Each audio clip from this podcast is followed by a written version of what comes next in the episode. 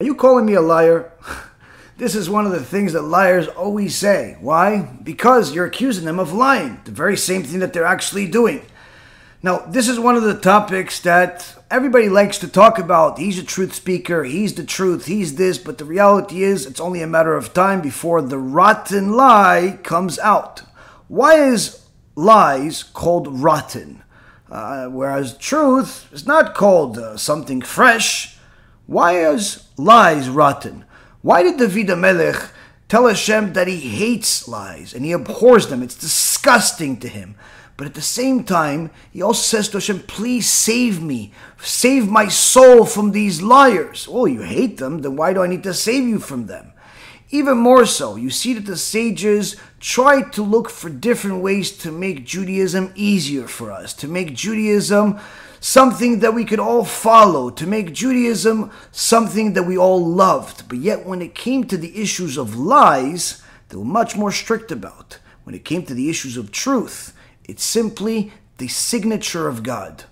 All of these things need to be understood. We first need to identify what is a lie before we start realizing that we want the truth.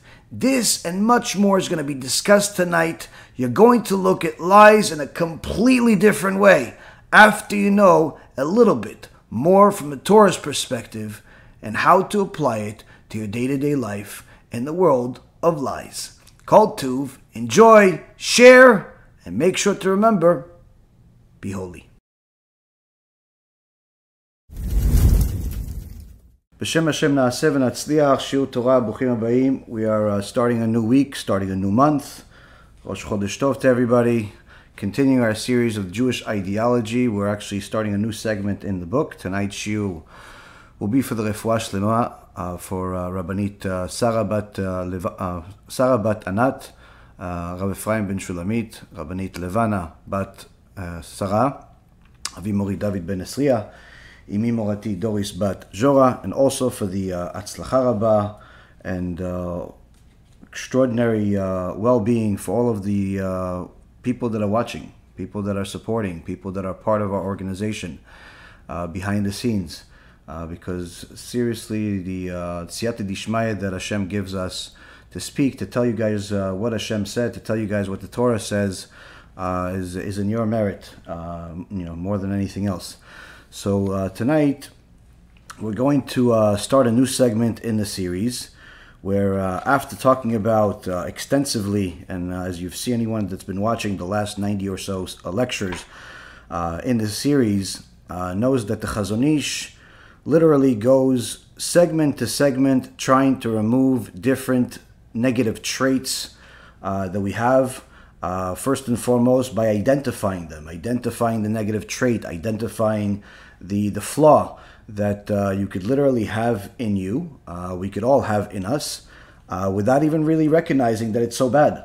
Uh, I don't think there's a, uh, a number uh, of times that I can count that would be enough to tell you how many people have told me and have sent me messages of how they didn't know that what they were doing was so bad until they heard the Chazon Ish talk about it, until they heard the sages talk about it, and really uh, clarify uh, just how bad is, is, is the situation. A person could simply live their life thinking that what they're doing perhaps is uh, not so bad, and sometimes thinking that okay, perhaps it's not great, but it's not uh, as uh, as bad as what they hear uh, once they really think put some more thought into it, like the sages have.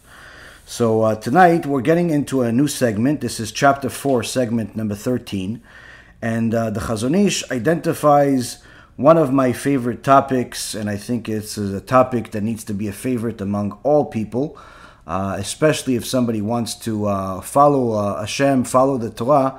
This is really uh, irreplaceable, uh, and it's the topic of truth. Uh, everyone today claims to be a truth teller. Everyone today, you know, in politics or in, in media, in, in, in religion, everyone claims to have the truth. But rarely do you ever hear people talk about the attribute of lies, simply the the price you pay for lies.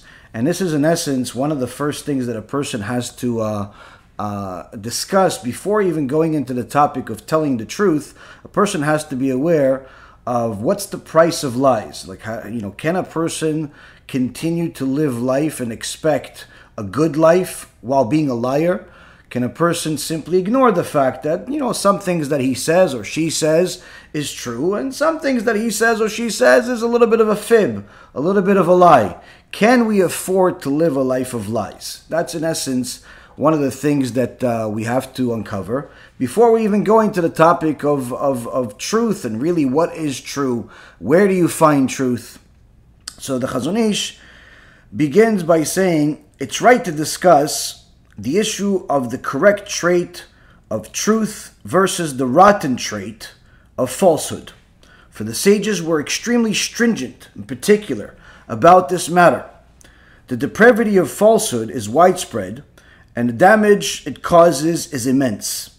So already the uh, the Chazon Ish is in essence telling us first and foremost you have to understand that there is not just a difference between truth and falsehood whether you know truth is the right thing to do and falsehood is the wrong thing to do here he identifies by the choice of words that if you're saying the truth you don't need to uh, expect any award you don't need to expect any credit. You're simply doing the right thing, the correct thing to do. On the other hand, a person that lives a life of falsehood, a person that even speaks falsehood, just you know, once in a while, needs to know that the trait of falsehood is a rotten trait. And the sages were very stringent about this matter, and this is not something that you hear often. You know, many times people that are not familiar with Judaism and have not really, uh, uh, you know, learned Torah, they think that, you know, there are so many rules, it's too much stringency, not realizing that the laws that you're complaining about are the laws of God, the one that actually created the world. So if you have a problem with God, then perhaps you should stop taking the things that He gives you, like your air and uh, your your vision, your hearing, your ability to procreate, your ability to uh, produce anything in life. You just you know you give Him back what He gives you, and you won't have to follow the rules. So many times people think, oh no, the rabbis made it up. The rabbis are too stringent. What, what they don't realize is that we have 613 laws from the Torah, most of which are not applicable today simply because we don't have the Bet HaMikdash. So many of them are, are only applicable at the time of the Bet HaMikdash. Many of them are not applicable to people because you have to be a Kohen for them to be applicable to you. Many of them are not applicable to people because it's not for all genders. Some rules are just for men, some rules are just for women. And it's completely unacceptable for people to say that they were born a man, but really inside they're a woman. This is not an acceptable belief or, or a reality in the world of Judaism, and the world of truth. So LGBTQB is not something that any aspect of, uh, of, of Judaism would ever expect. Anyone that tells you otherwise is simply, you know, uh, living a false life that's in essence a different religion.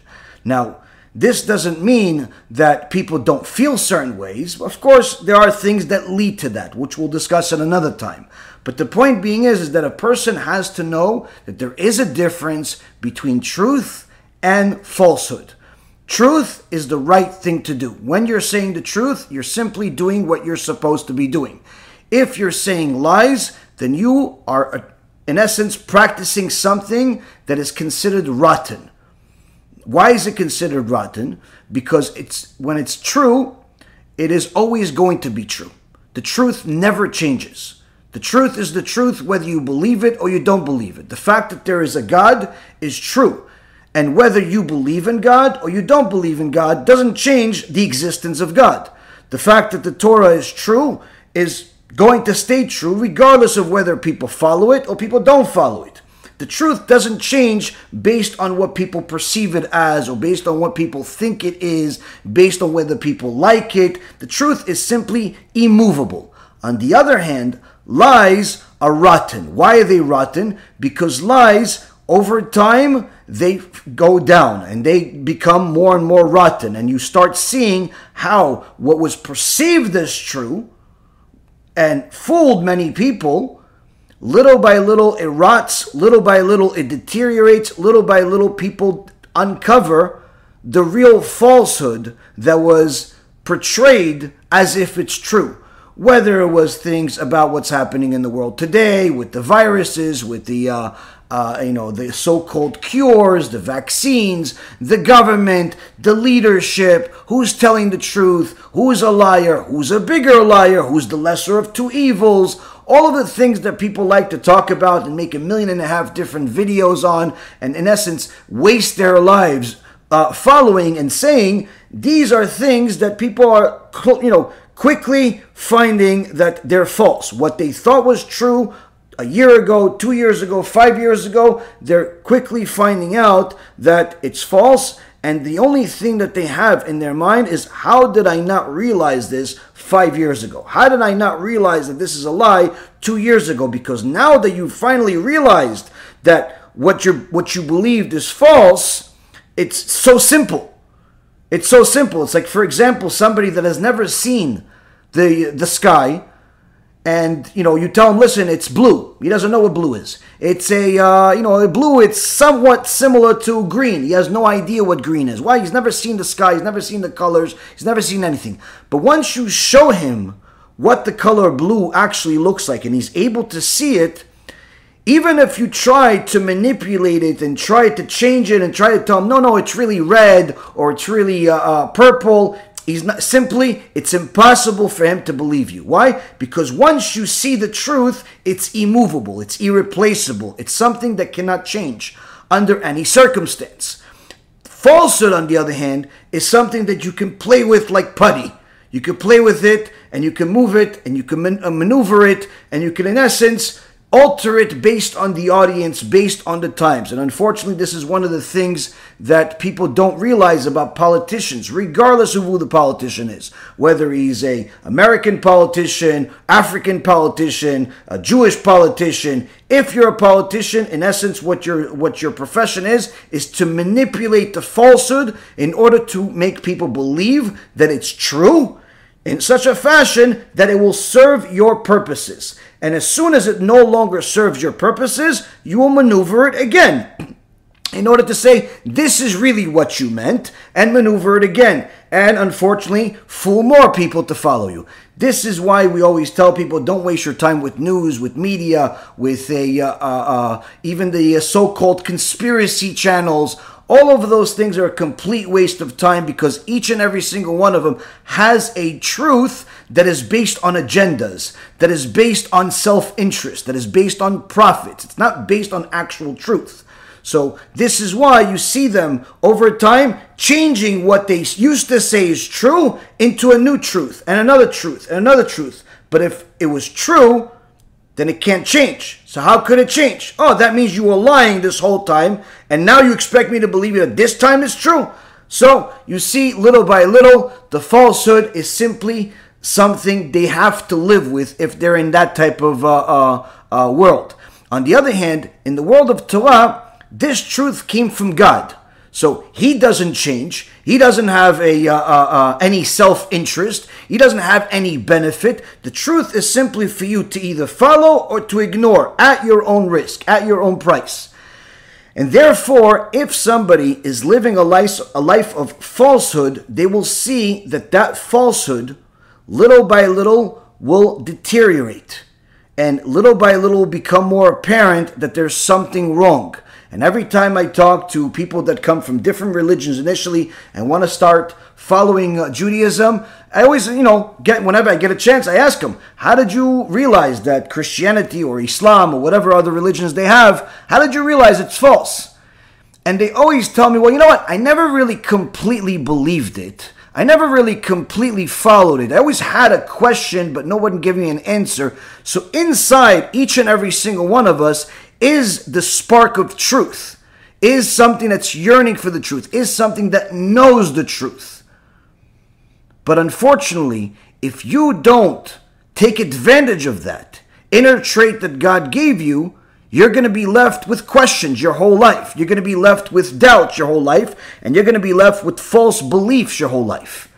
And that's one of the major differences that was astounding to me when we far, first started learning Torah, when we first started doing everything, is that unlike everything else in the world, whether it be finance or business or different religions, where questions, generally speaking, you know, even if they tell you, listen, you could ask whatever you want, they don't really mean it. They just tell you, listen, ask one or two questions, give me whatever I want from you, and go away. Don't ask me questions forever. You know, there's a limit. In Judaism, there is no limit. The entire Torah is actually obligating us to ask questions, but also to look for those answers inside the Torah. Because if a person really wants to know the truth, they have to look for it. They can't just expect everything to be given to them on a silver platter. So the uh, the Torah tells us first and foremost that if you have something that's truly true, it will not change. It will not change over time. It will not change in different places. It will not change a circumstance. Falsehood, on the other hand, will rot. It will rot over time, and you will see this time and time again. Perhaps we'll speak about it more extensively later on. Where you see certain people say something to people and make people believe that whatever they're saying is true, and then later on, they start changing what they used to say. And when someone questions them about what they said, either they say, Well, uh, you know, uh, this is really what I meant or they say, "Are you sure that I said that? Are you really? Are you calling me a liar?" And they make the person feel guilty. You know, are you calling me with my position, with my power, and with my popularity a liar? As are you questioning me as if putting the onus on you, as if how could you possibly call me a liar? How could you possibly question me altogether? So this is obviously something that a person needs to understand, needs to know that these things are going to happen. And then later on, you see of how the actual uh, truth, little by little, comes out, and Hashem brings an extraordinary amount of embarrassment to those people. It's only a matter of time. Truth will eventually come out. It's just a matter of time. It's a, a lie doesn't uh, doesn't uh, uh have any uh, any hope for eternity. A lie eventually comes out. So, with that being said, the uh, the Chazon Ish says that the uh, the right to discuss it's right to discuss the issue of, uh, of the correct trait of truth versus the rotten trait of falsehood because our sages were extremely stringent about it. What does it mean that they were stringent about it? The sages, unlike what people think, as we started before, where people think that the sages are the ones that made up all of these laws, out of the 613 laws, that's all God. Most of which you can't, as I said, you can't apply to yourself. You're not a woman, you're not a Kohen. We don't have the Bet HaMikdash. The, the issues of, of sacrifices are not applicable to you at this point. But even if you include the laws that were brought up by the rabbis, you can actually count them in two hands. Seven laws. That's what the sages brought. And those laws actually happen to be the ones that people love the most. Laws like the holiday of Purim, the holiday of Hanukkah. The, uh, you know, these, these things are beloved by everybody. Even secular people love those holidays. So when people don't know what the truth is, they can easily attack the truth thinking that the truth is a lie. So it's important for a person to know that if you're going to say that the sages are stringent, first and foremost, identify who said it, why they said it, where their source is, and why they why you think this is so stringent. Because generally speaking, the sages were not stringent. The sages were the opposite. The sages were constantly looking for uh, ways to help the public either fulfill the mitzvot even better in, in, in an easier fashion to make them more uh, not just relevant but more uh, uh easier to practice and also aside from that they were constantly looking for ways to minimize the sin. This is also one of the reasons why we have the law of muktzeh that the sages implemented.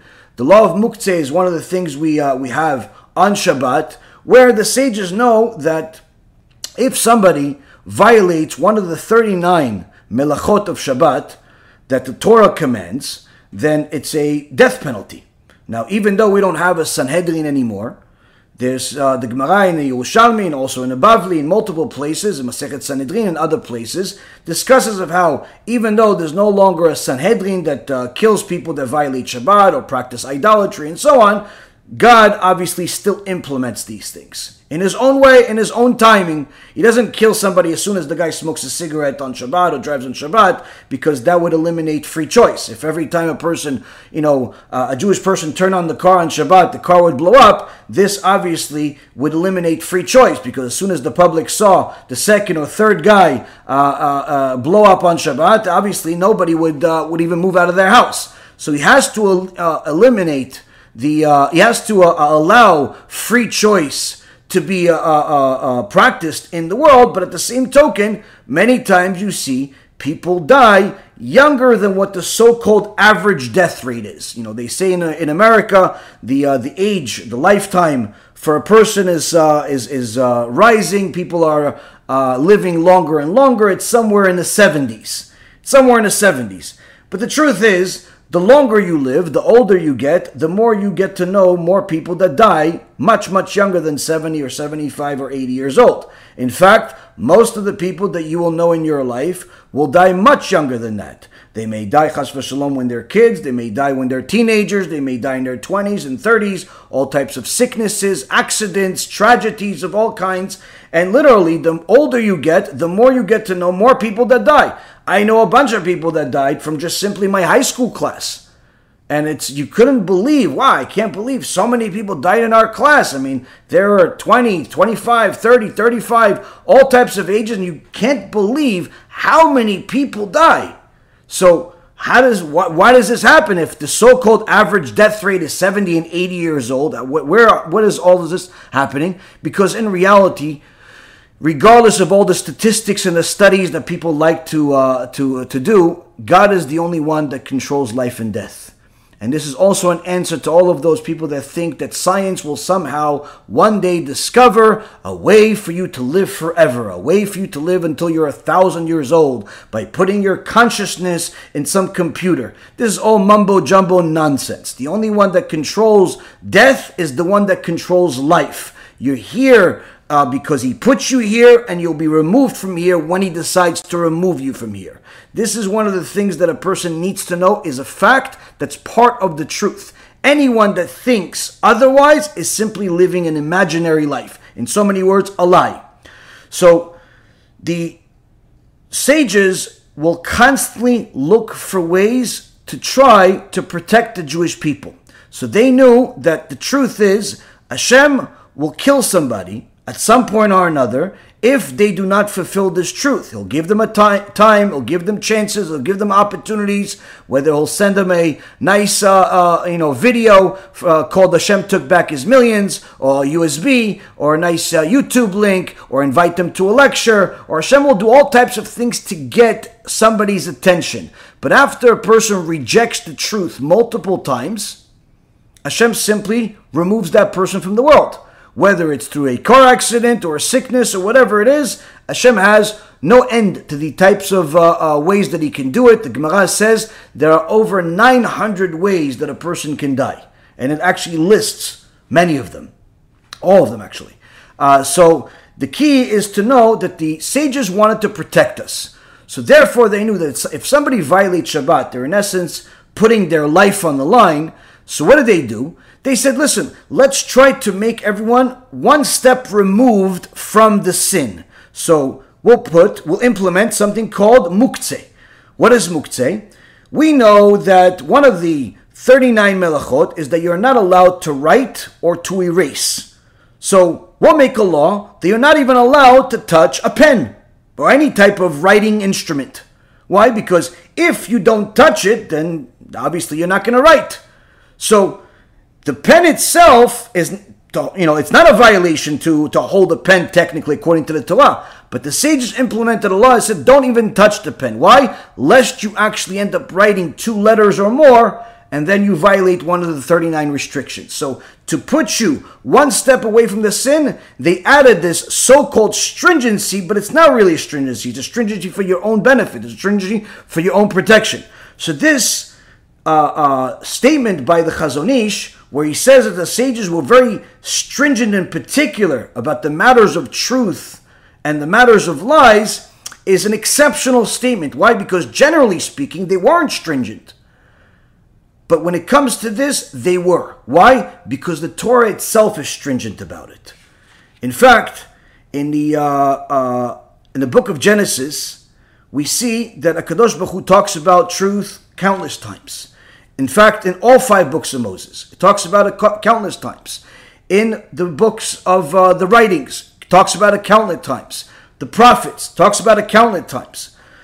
Some of the examples are that uh, Yaakov Avinu, Yaakov Avinu, the Torah says, Ishtam Yoshev Ohalim. What's Ishtam Yoshev Ohalim? Now, the simple translation of Ishtam is like a simple person that is sitting in tents. That's the literal translation.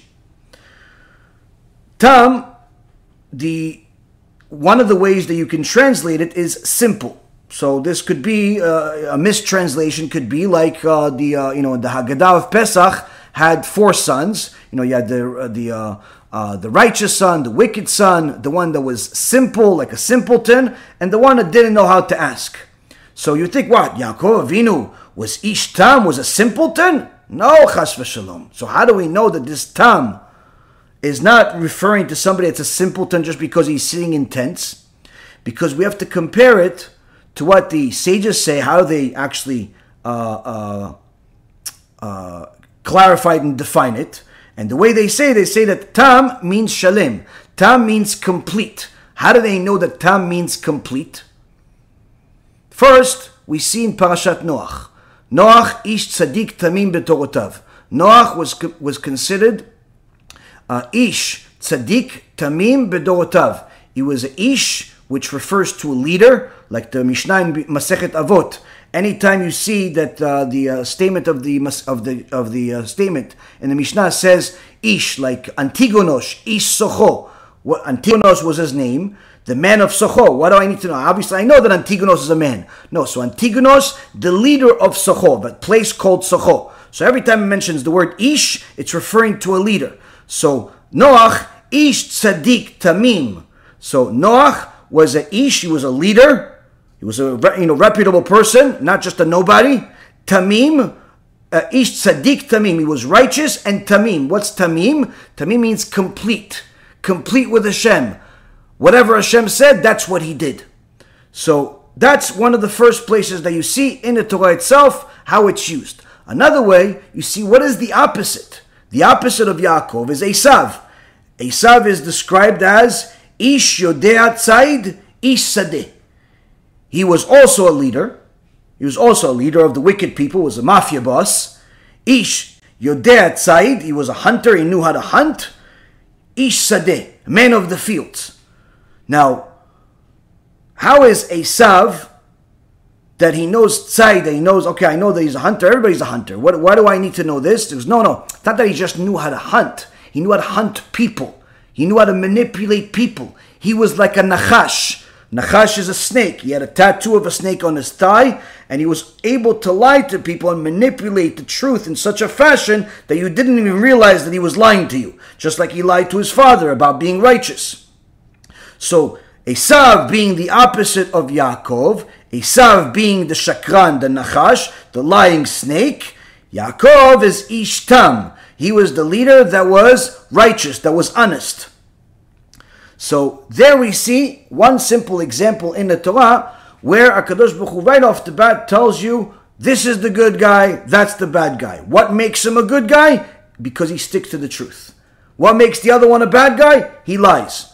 Now, the truth is, the Yalkut Me'am Lo'ez says that the, the plan, the plan or the possibility was that Yaakov and Esav were both supposed to be the fathers of Israel. Each one was supposed to have six sons in order to have the 12 tribes. That was the original plan, that was the possibility. And in fact, the abilities of Esav were superior to Yaakov.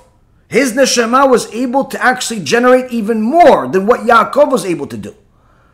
But since Esav chose the path of lies, he lost everything, and everything was given to Yaakov.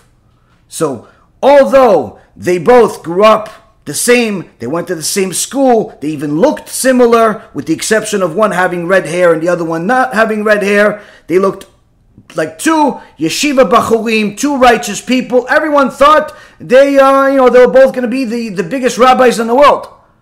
But once Esav got a little older, got into his later teenage uh, life, he became addicted to lies to the point where his whole life became one big lie. Hence the reason where once he uh, got killed by the uh, the son of Dan, who chopped his head off, only his head was buried in in the cave of Machpelah as it rolled in there, and it buried exactly where where, where it rolled to, and the rest of his body was left outside. wasn't buried in Machpelah. Why? Because his head knew the truth but his body didn't follow it.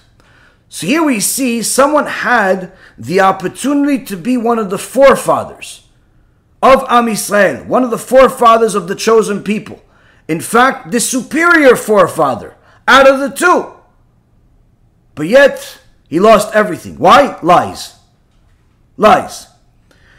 Another place we see the prophet Micha chapter 7, verse number 20. It says, Titen emet liYaakov. Give emet, give truth to Yaakov.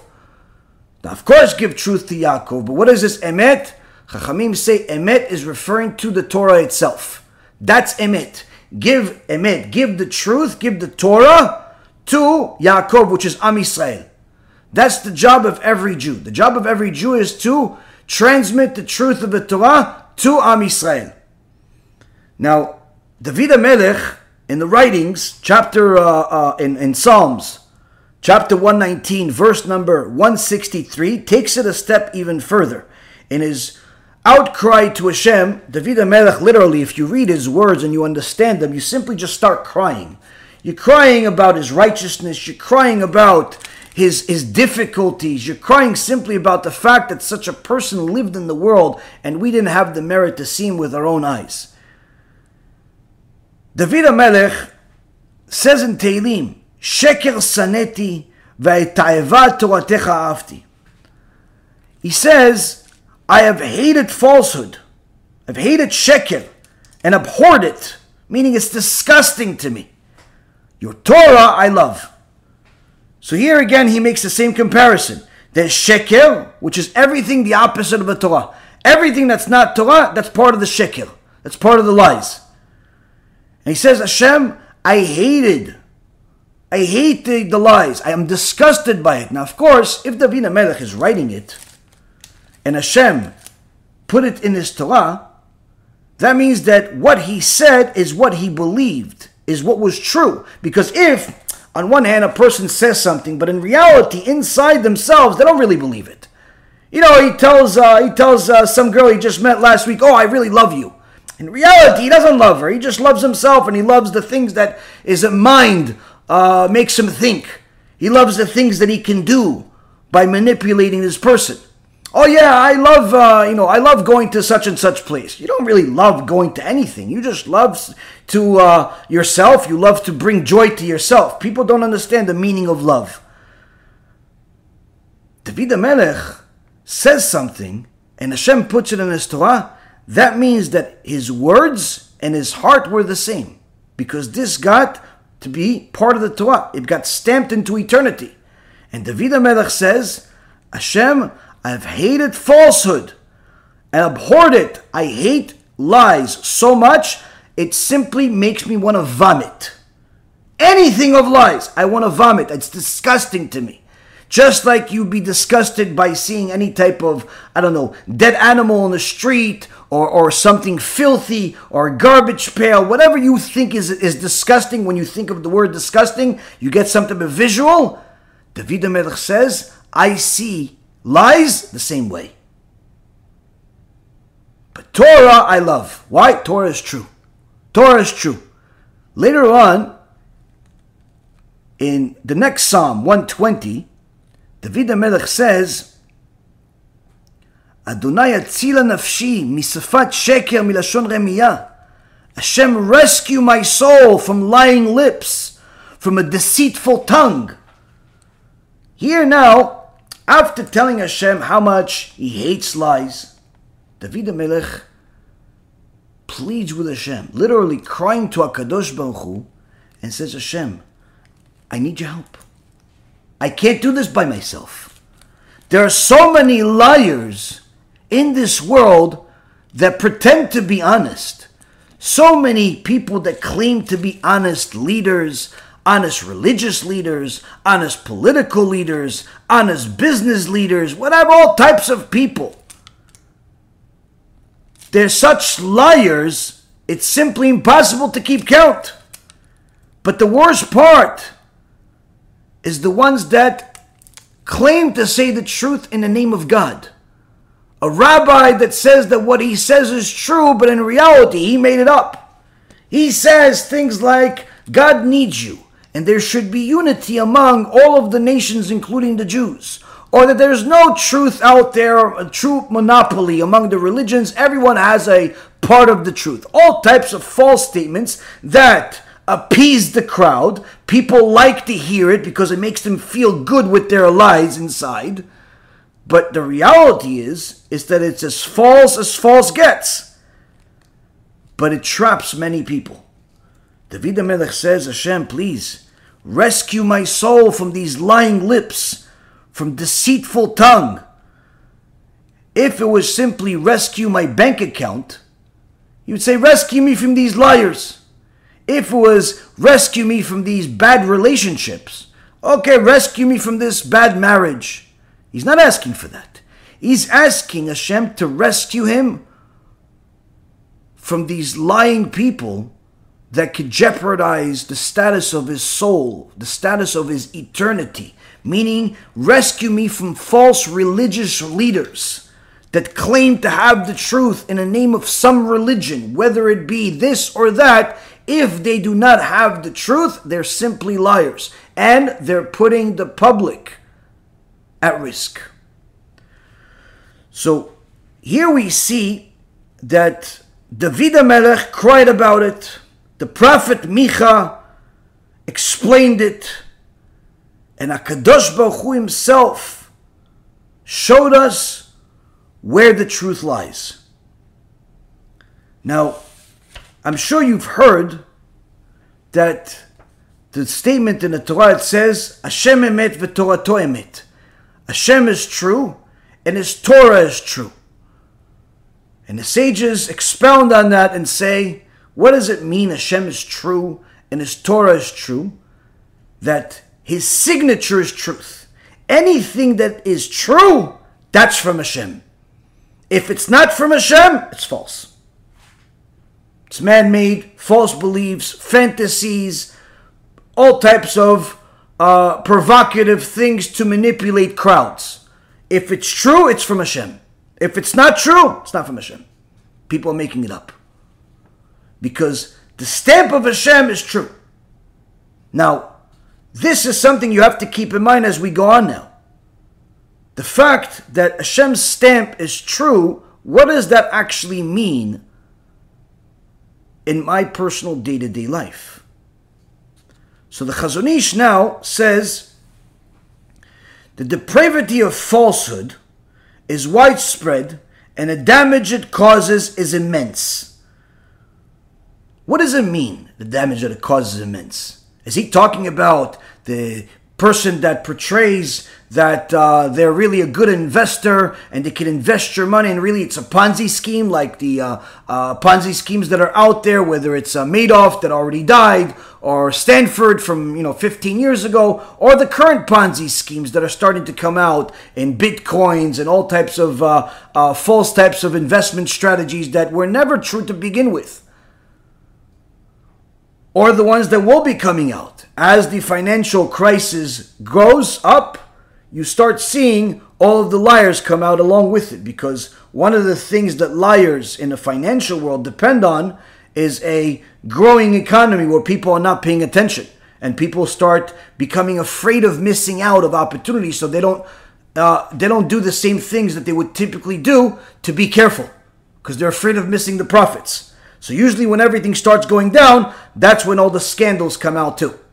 Now, is that what the Chazon Ish is talking about? No.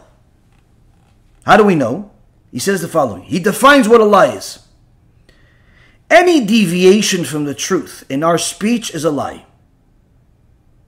It's to be condemned not only because of the deceit that is being used in order to achieve some expected gain at the expense of one's fellow man. Rather, any change that does not aim to cause harm or have any type of profit, even when telling an insignificant story, is also called lying and is included in the sin of falsehood.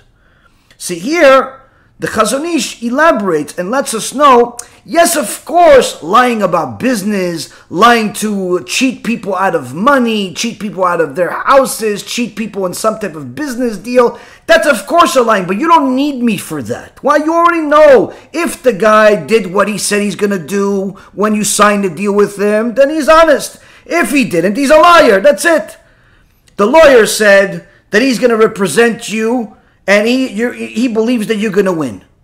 The second you give him the money, all of a sudden he starts saying, "No, listen, don't have so many expectations because your case doesn't look good." You know, listen, I think that if you get out of this 25% less than what they're suing for you, suing you for, you you actually did good. Wait, but but you didn't tell me that before I gave you the money. Before I gave you the money, you said my case looks great. Before I gave you the money, you said this is like a no brainer. We could definitely win this. We're going to give it to them. The second I gave you the money, all of a sudden you tell me don't have high hopes, don't expect much. What happened to all the optimism? What happened to all the certainty? You know what happened? One was a version of the truth that makes sales, that convinces and manipulates people, and the other one is simply saying, listen, I already got what I want. Why do I need to work hard for it anymore?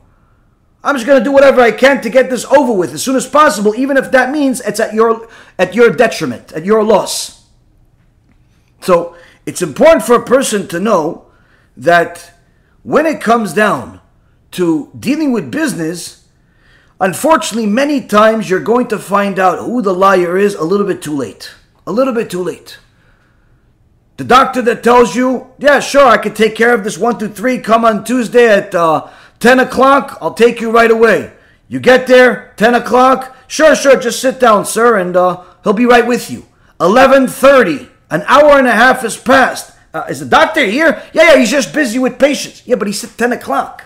He said 10 o'clock. Yeah, you know, he's busy. Okay, so why didn't he say 11.30? Oh, you know, he, we never really know these things. Oh, so this is like a one-time thing? So next time I have an appointment and he says 10, like he'll actually see me at 10? We try our best, sir.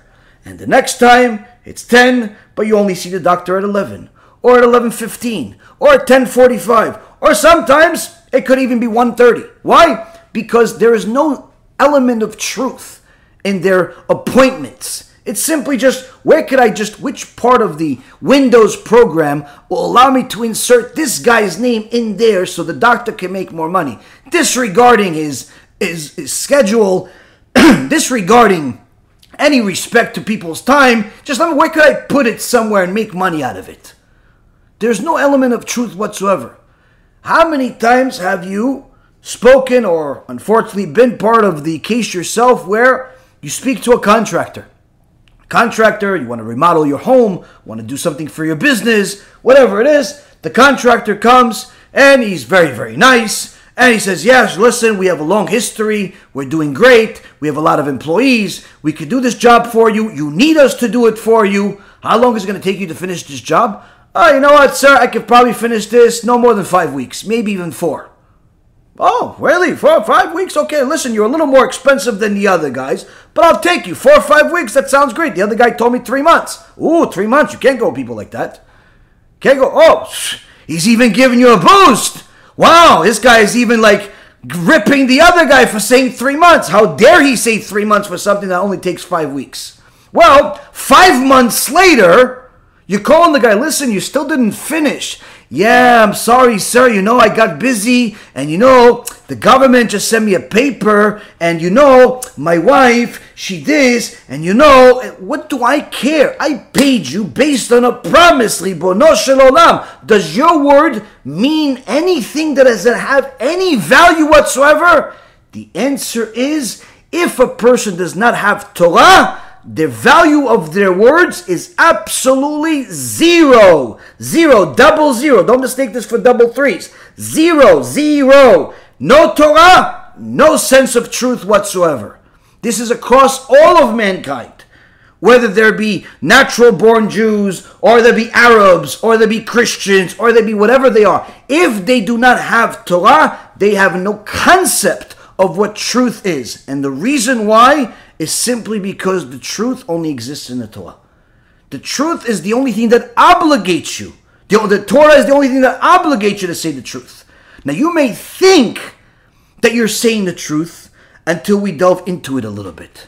And you start noticing that, you know what? Maybe I'm not as honest as I thought. I'm honest about business. I'm not lying like this guy's saying. But the last time my wife called me and she said, Honey, are you coming home? Uh, I need you to help me with the kids. Yeah, honey, listen, we're really busy at work. Uh, it's, I don't know. I don't know what, what I'm going to do. I'll, I'll try to be there in the next two hours. Two hours? Wow, you're so late. Yeah, it's really busy. Okay, honey, I love you. Hangs up the phone. He's back to playing his little PlayStation at work. Wait, wait, I thought you were busy at work. Yeah, busy playing. He just doesn't want to watch the kids, doesn't want to help his, his, his wife. He doesn't want to do anything. He wants to play video games. He wants to play. What? That's lying too? Yeah, that's a lying. Of course, that's lying. That's filthy. That's rotten. It's disgusting. And the lies continue to grow. Person gets stopped by a cop, gets pulled over. Sir, you know why I stopped you? No, no, I don't know, sir. I'm in a hurry. Listen, my uh, my wife, she's giving birth, and, and, and my mother just died. And you know the kid, he just fell yesterday. We just got out of the hospital, and his leg broke in 14 places. I don't even know if he's ever gonna walk again. And you know, this is after such a tough week. My dog just died. The cop listens. Whoa, buddy, listen. Forget about it. Just go, go, go, go. You know what? I'll help you out. Go. And he's happy with his lies. His mother's healthy. His kids are okay. His wife is not in. Del- she hasn't even been pregnant in 20 years. And he thinks that lying is good. Why? Got away with it. I didn't have to pay a $500 ticket. He doesn't realize he just sold his soul to the Satan himself. He just sold his soul to the Satan himself. The Satan owns you right now. Why? All of those sins are things he can take advantage of, either in this world or the next.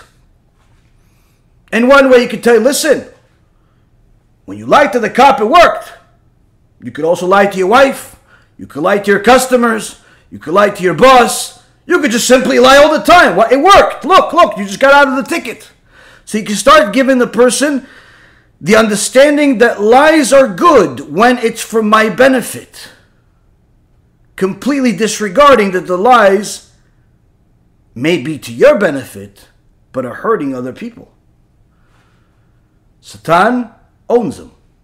Even more so, each one of those lies created all types of demons. Those demons are now able and permitted to influence the person to do more bad things, more lies, more deceiving, more immorality, more everything that's bad. You created it, you can't complain about it. And the Satan now owns this guy, owns him, and he doesn't even realize it. He now has a new owner, and he doesn't realize it. Why? He got away with a ticket. He doesn't realize that he was better off getting $5,000 worth of tickets instead of saying those five lies. Now, the Chazon Ish says that people, when they think of lies, they think, oh, lies is to deceive people in order to take advantage of them so I can get some money from them.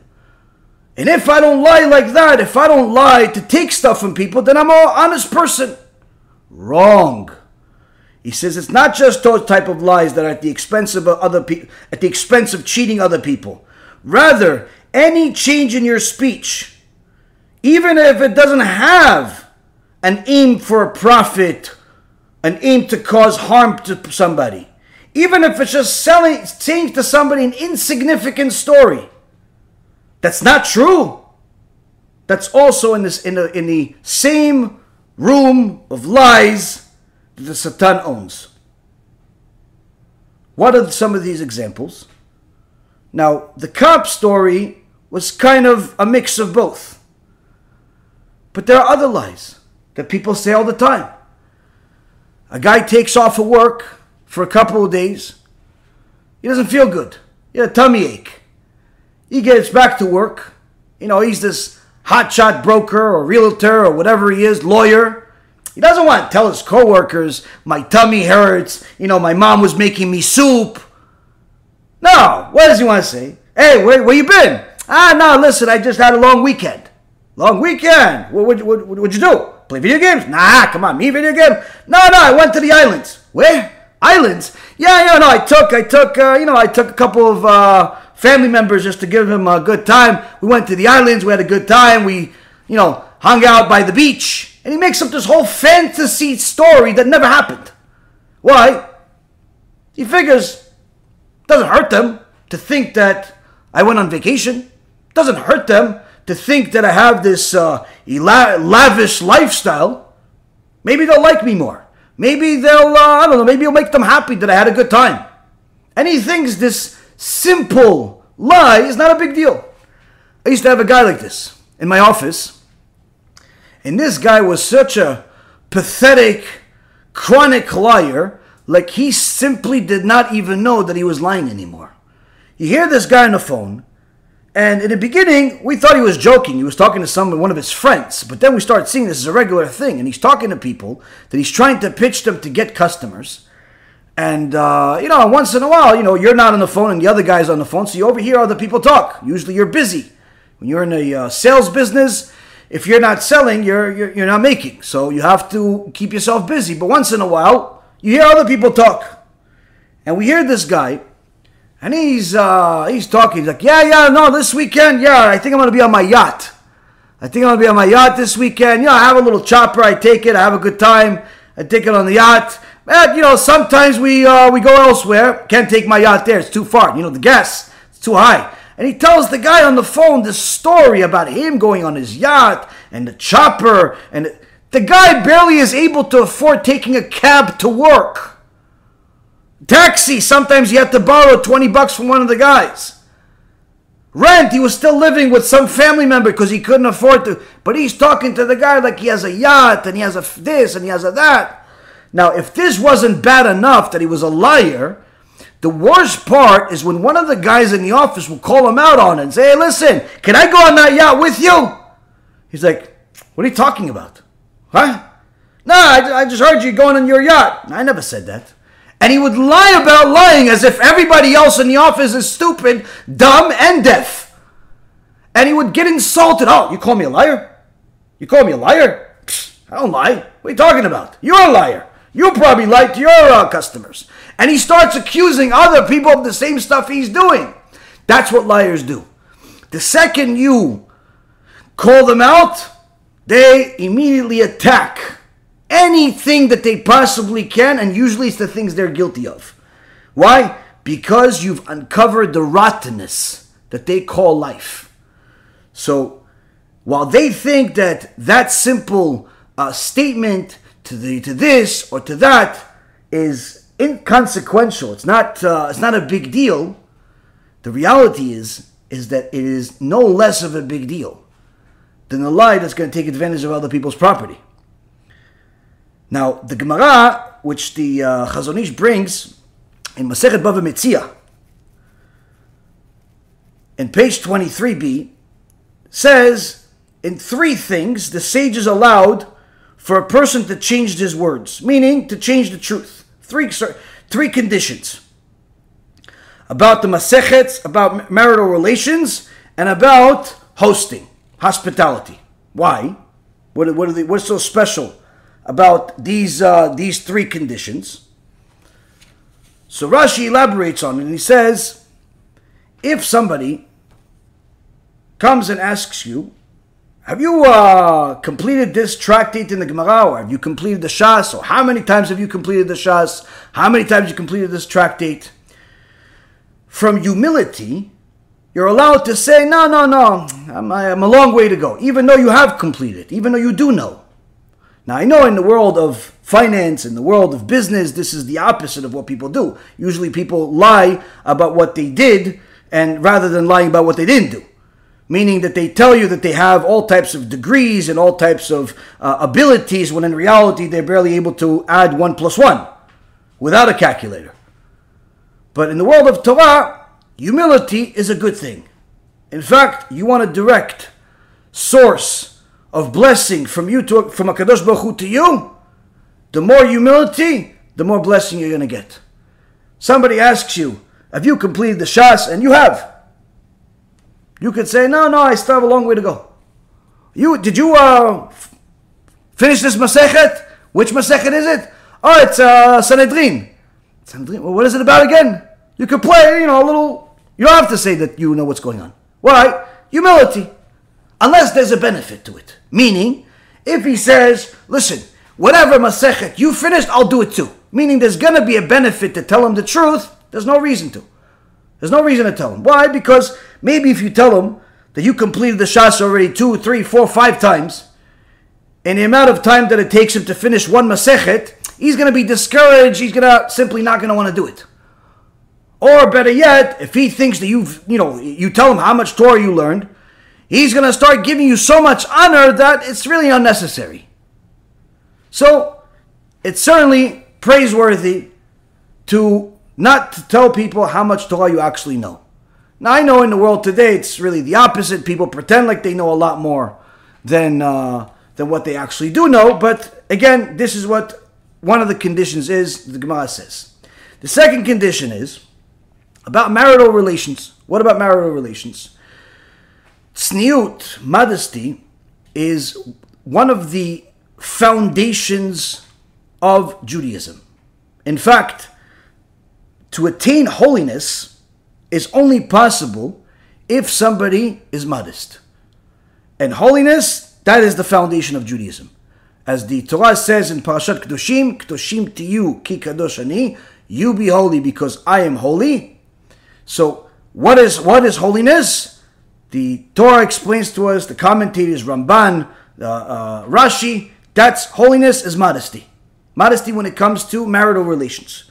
So now, when somebody says, listen, uh, you want to come to a shiur, or you want to come to a party, or you want to come, whatever, do something, and you can't. Why? It's mikveh night. Now, if you tell the guy, listen, I can't because my wife is there, it's not appropriate. It's not modest. Tell him, no, no, I can't, I can't. I can't come. Oh, why didn't you come? Oh, no, I couldn't. Why? Ah, I didn't feel good. But it's a lie. Yes, but it's a lie in order to protect the truth. That is inappropriate for you to share that with somebody else because it's not modest. Because it'll bring embarrassment to your spouse. And certainly, it can bring bad thoughts to this person that you're telling it to. Never tell anybody about what goes on behind closed doors between you and your spouse. Unlike what the world has made everybody's business, and it's literally the most vile, disgusting thing in the world, in the Torah world, it's the exact opposite. Meaning, the Torah says this is the world of lies. And people always ask what does it mean, world of lies? This.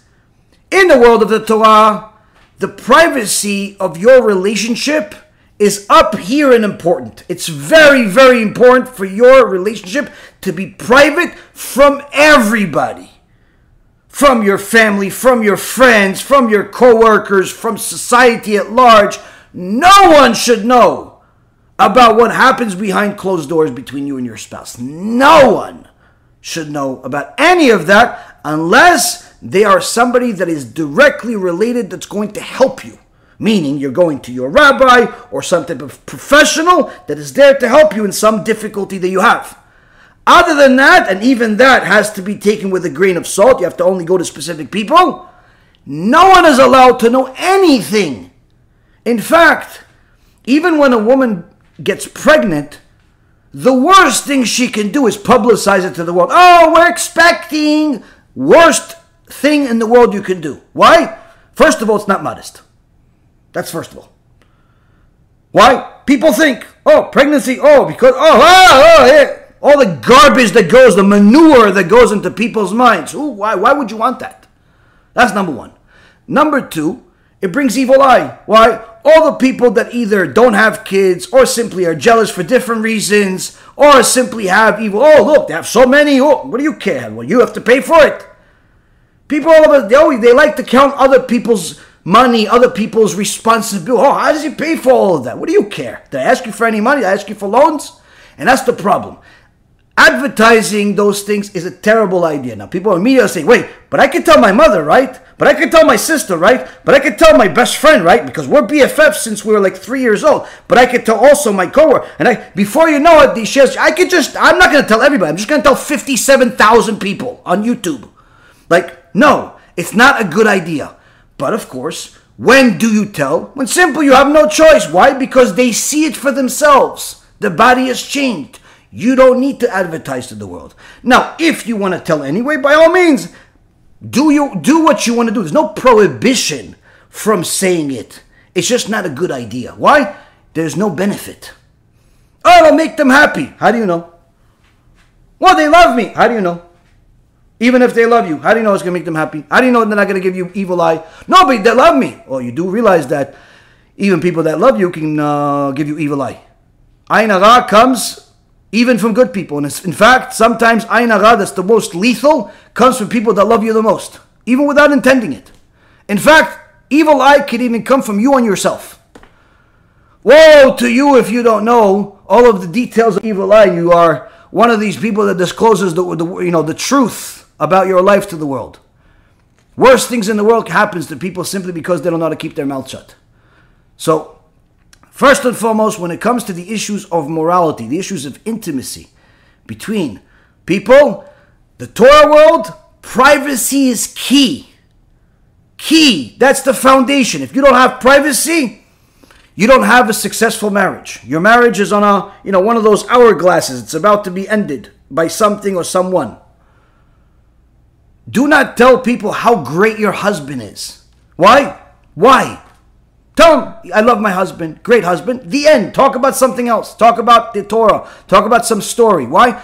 Don't tell all your friends of how wonderful your husband is. Oh, you know, he bought me flowers. Oh, you know, he took me to a, uh, a nice uh, uh, uh show and there's, I don't know, some ducks were flying in the air with colorful colors. I don't know, whatever he did for you that you love so much, don't tell your friends about it. Why? Oh, he bought me jewelry. Don't tell them. Why? Because they're going to become jealous and start thinking, well, my husband doesn't do it for me. Well, my husband doesn't buy it for me. And you know what? I deserve what she's getting. So maybe, and you all of a sudden you start seeing that she's nicer to your husband. And what do you think? These things don't happen? Look at the statistics. You could find it online. The primary candidates of adultery are friends. Friends. It's usually not strangers. Why? She told everybody how wonderful her husband is. He told everybody how wonderful his wife is. Oh, she's so wonderful? Okay, maybe I'll make her my wife. People are evil and selfish if they don't have Torah. So, the issues of Kedusha, holiness, between man and his wife, have to be private. In the world we live in today, it's the exact opposite. People want the whole world to know that they're insane, that they think that they are something else. He was born a man, but he wants to tell everybody in the world needs to know that he thinks he's a woman. This is obviously a person that is has serious problems. But he could have kept it to himself. He could have simply, he could think it. He's allowed to think whatever he wants. But why do you have to make it everybody else's business? Why isn't there a parade for straight people? But there is a parade for LGBTQB every other day? Why isn't there a celebration for the normalcy of society, but there is one for the abnormalcy? Because the world is a world of lies when it's absent of Torah, and therefore people want other people to buy into their lies. He wants you to know that his deformed mind believes deformed things and you need to know about it. Why you need to know about it? I have no idea. Why do they need everybody else to know what they choose to do behind closed doors? I have no idea. Other than the fact that lies are simply looking to infect others. And this is one of the things that actually happens with people like that, where they believe that their evil is more justified if other people do it, if other people agree with it. They need credibility, they need agreement, and therefore they need to publicize the falsehood as much as possible in order to turn the falsehood into truth. But as I said in earlier, that's not possible. It, the falsehood can be believed as true, but eventually it comes out and you see that it's always been false. It's always been a lie. A lie never t- changes and turns into the truth. And the truth can never change into a lie if it's really true. So, the sages explain to us that Akadosh Baruch Hu's stamp is truth. He created this world with truth. So now, one of the things that he puts in his Torah is that husbands and wives have to keep their privacy. People that are the opposite of that, that want to publicize all of the private things about their lives, those are people that are simply trying to attract other people in order to infect them with their lies. Because the more people believe their lies, the more they feel good about themselves, that as if they're not living a lie. Like somebody came out with uh, uh, some type of documentary or movie, and he said, What is a woman? And you couldn't believe it. I didn't watch the movie, I just watched a few segments of it. And this guy asks different so called health professionals, psychiatrists, doctors, all types of people, and he asks them, You deal with all types of LGBTQB types of people. That's a given. They may even be one of them. You say that a he can be a she. You're saying that if he feels like a she, then he's a she. So tell me, what is a woman? And they don't know how to define it. They don't have a definition for a woman. Now, if you ask a five year old, what is a woman? They will be able to tell you what a woman is. If you ask a, a uh, literally a person that just learned how to speak, they'll tell you what a woman is.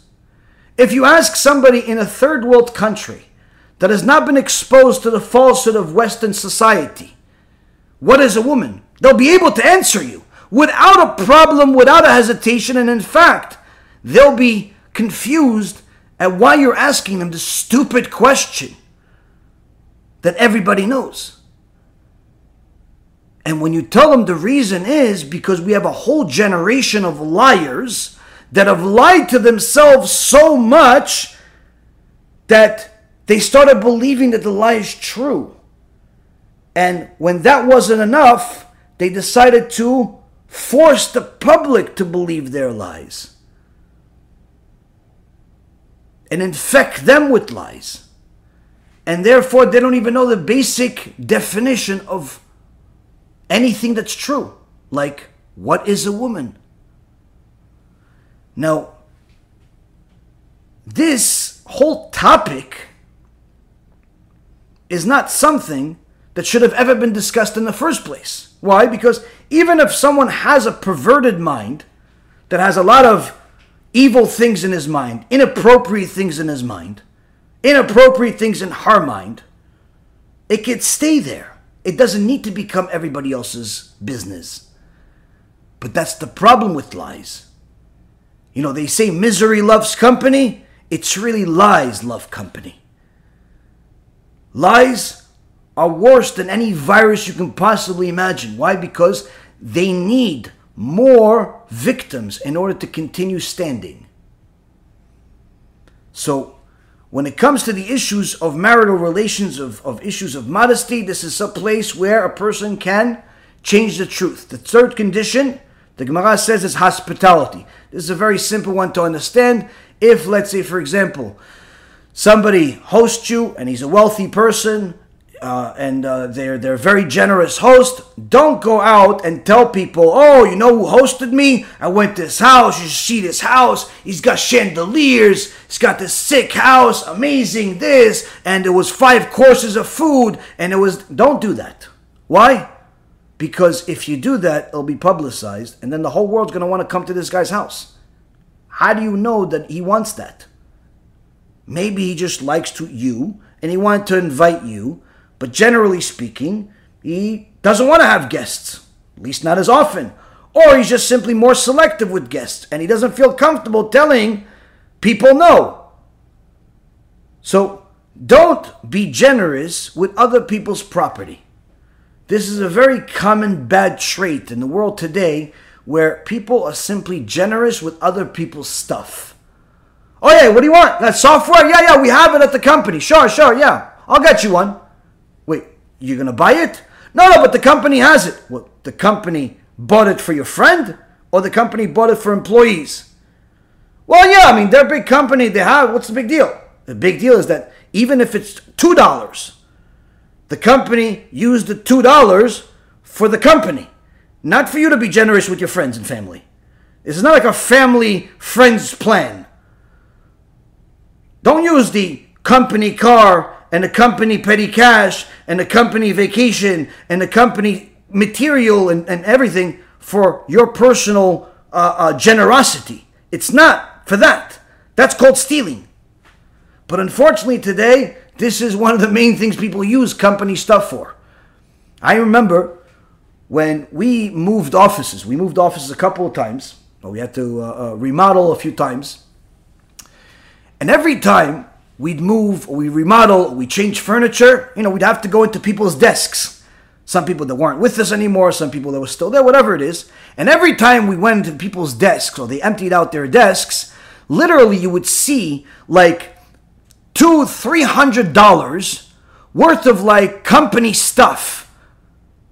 That, you know, pens and, and paper and, and, and all types of, uh, I don't know, all types of stuff that, you know, company office material that they just simply decided to make their drawer their own personal storage unit, but it's unused. So you're buying, I don't know, $100 worth of pens, and you figure, okay, this $100 worth of pens gonna, I don't know, it's gonna last us, I don't know, like five years because there's 10 of us, 20 of us. Each guy gets, I don't know, two pens, three pens, finished, that's it. A week later, the pens are gone.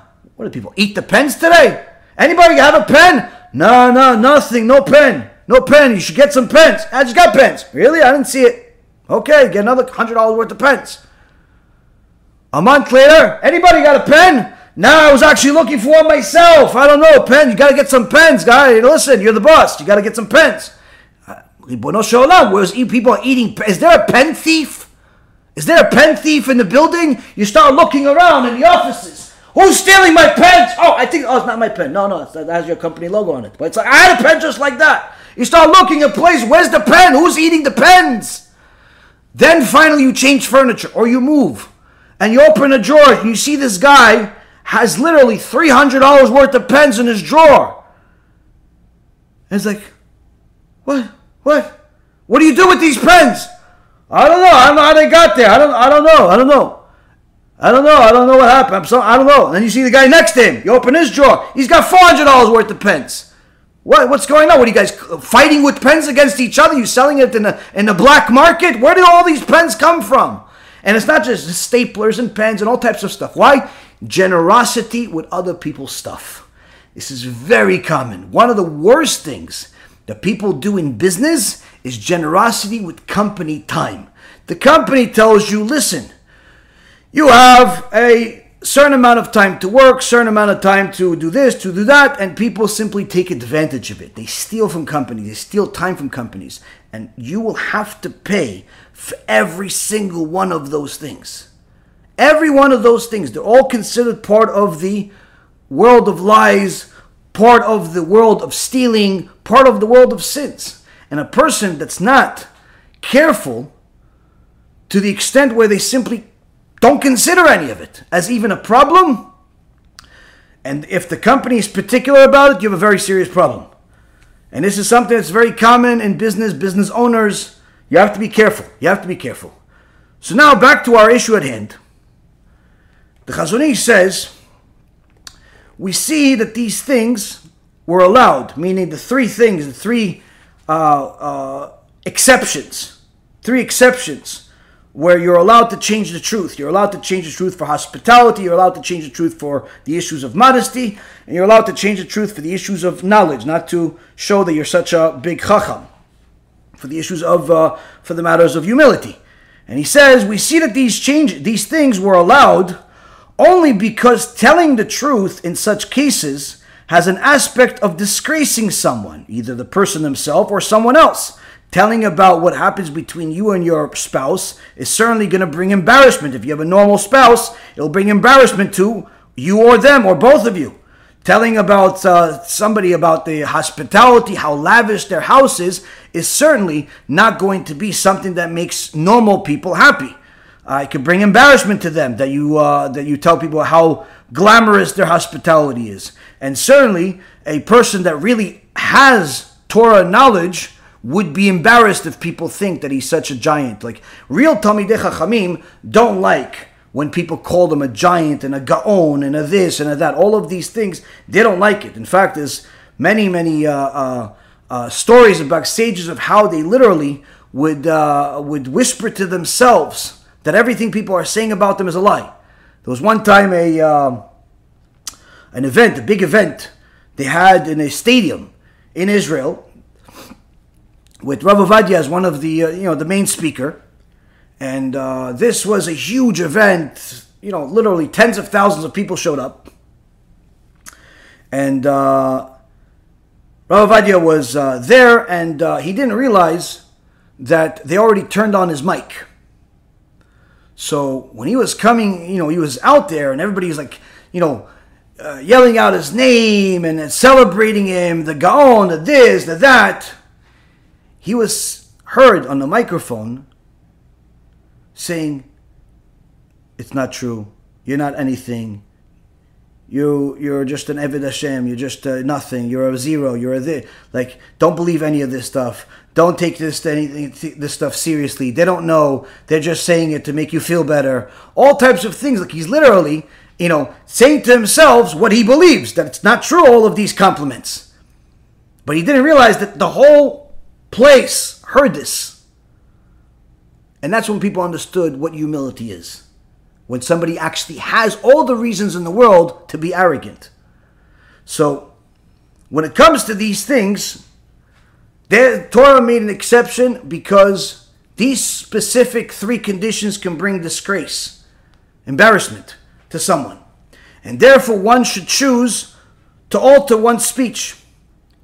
But in other matters, like them, even if they are insignificant, and lying about them does not cause any deception to one's fellow man, it's still considered a lie, and therefore it's forbidden. So here, the Chazon Ish is in essence telling us that even if what you're saying is not going to hurt the other person, lying to him about some amount of money that you say you have when you really don't, lying to him about some car that you say you own when you really are borrowing it, or some house you live in when you really don't. These so called lies, or some people like to call them white lies, they're not really white. They're all sins. They're all forbidden. The exceptions we discussed already. Now, when a person dedicates their life to only saying the truth, there's an extraordinary benefit to doing it. It's not easy, at first at least, if a person doesn't have that natural inclination to say the truth, but it's rewarding beyond your imagination because it simply puts the person in line with their creator. Now, when a person doesn't think this through, they could live a life full of lies, only seeing the consequences of those lies after it's too late. One of the, com- the common examples is when mothers or fathers have kids and they don't realize that they're training their kids to lie. There was funny story, but there's musar from it to be learned, where there was a mother went on a bus with her 15 year old son. But everybody knows, you know, young kids, when they're five years old or under at times, you know, you don't have to pay. So she told the uh, her son, tell him you're five years old. So you get for free. So now they go on the bus. She pays for herself and they start walking. The bus driver says, oh, oh, oh, you forgot to pay for him. No, no, no, he's young. The bus driver's young. He's taller than her. What are you, what are you talking about? You're, you're five years old? Yeah, I'm five years old. Five years, you could drive the bus. No, no. When are you gonna be? When are you, when are you gonna be more than five years old? Oh, when I get off the bus. so the mother that's stingy doesn't also doesn't realize that she's also teaching our son to lie. Doesn't realize she's teaching our son to lie. Why? To save a few a few dollars. To save a few dollars. The same thing goes when somebody comes to uh, you know if you live in uh, Jewish neighborhoods. This is very common where people come to the houses and they knock on the door and asking for tzedakah, asking for charity for different causes. Sometimes people get annoyed by this. Oh, this, that. So as soon as somebody knocks on the door and you're not expecting anyone, she told her son, Tell him we already gave, we already gave. If a son is a normal brain, he's thinking to himself, How does she know we already gave? I don't even know who's outside. How does she know we gave to this cause? We didn't give to another cause. So, what does the son learn from this? It's okay to lie. It's okay to simply not tell the truth. He's not learning that we don't just give to anybody. He's not learning anything valuable. He's only learning you're allowed to lie. This was very common in the back in the day when you know house phones were more common, and people would call, and one of the parents didn't want to answer it, so you tell the kids, Listen, listen, whoever, pick up, pick up for me, tell him I'm not home. And your little kid picks up, yes? All right, is your dad home? No, he's not home. Oh, he's not home? No. Do you know when he's going to be home? Uh, let me check. Abba, when are you going to be home? Now, of course, this is funny, but it's true. This happens. People simply don't realize that the kid when it's born, he doesn't have any uh, any lies in him. He just has whatever he thinks is the true. But if you teach the kid to lie, ooh, he will lie. Now, of course, sometimes kids learn how to lie because they see that it works for them. They see that if they say the truth, they get in trouble. If they lie, they don't get in trouble. And one of the extraordinary stories in the Sefer Orchot Yosher by Rav Kanievsky, Allah Shalom, he writes that uh, he once knew of a uh, Sephardi Chacham that if you would give him all the money in the world, he wouldn't say a lie. And it was so obvious about him, he was such a truth speaker that Everyone knew this is a man of truth. And Rav Kanievsky once asked him, what, what gave you this, that you always say the truth? He says, My father. How? He said, When I was a kid, you know, playing with my brothers and sisters, you know, once in a while, we were little kids, we'd get in trouble, we'd break something. Soon as my father found out, he'd bring us all in front of him, and he'd say to us, Whoever tells me the truth about what happened will be forgiven. Just be careful not to do it again. But whoever doesn't tell me the truth, and after I check, I find out that they lied to me, will be punished double. So that immediately we realized that it's better off for us to tell the truth. And once in a while, one of us made the mistake of saying the lie, Ooh, why they got punished? And then from then on, we knew only tell the truth. Why? It doesn't pay to say the falsehood. And this became part of our life. Further, the uh, uh, Rav Kanievsky says in his book Orchot Yosher, he talks about different midot. The first midah he talks about is the midat emet, the, the, the trait of truth. And he says that a person who speaks the truth will succeed in avoiding all sins. Just like the Midrash, uh, Mea Shiloach, Otzar Midrashim, page 296 says, Those who speak truth never stumble into sin. So already we see that a person that makes the truth first nature, already it helps them with everything else in life. Because sins, all of them, are part of falsehood. They're part of the lies. The lies of the Satan that entices you to do something making you think that it's good when in reality it's bad for you.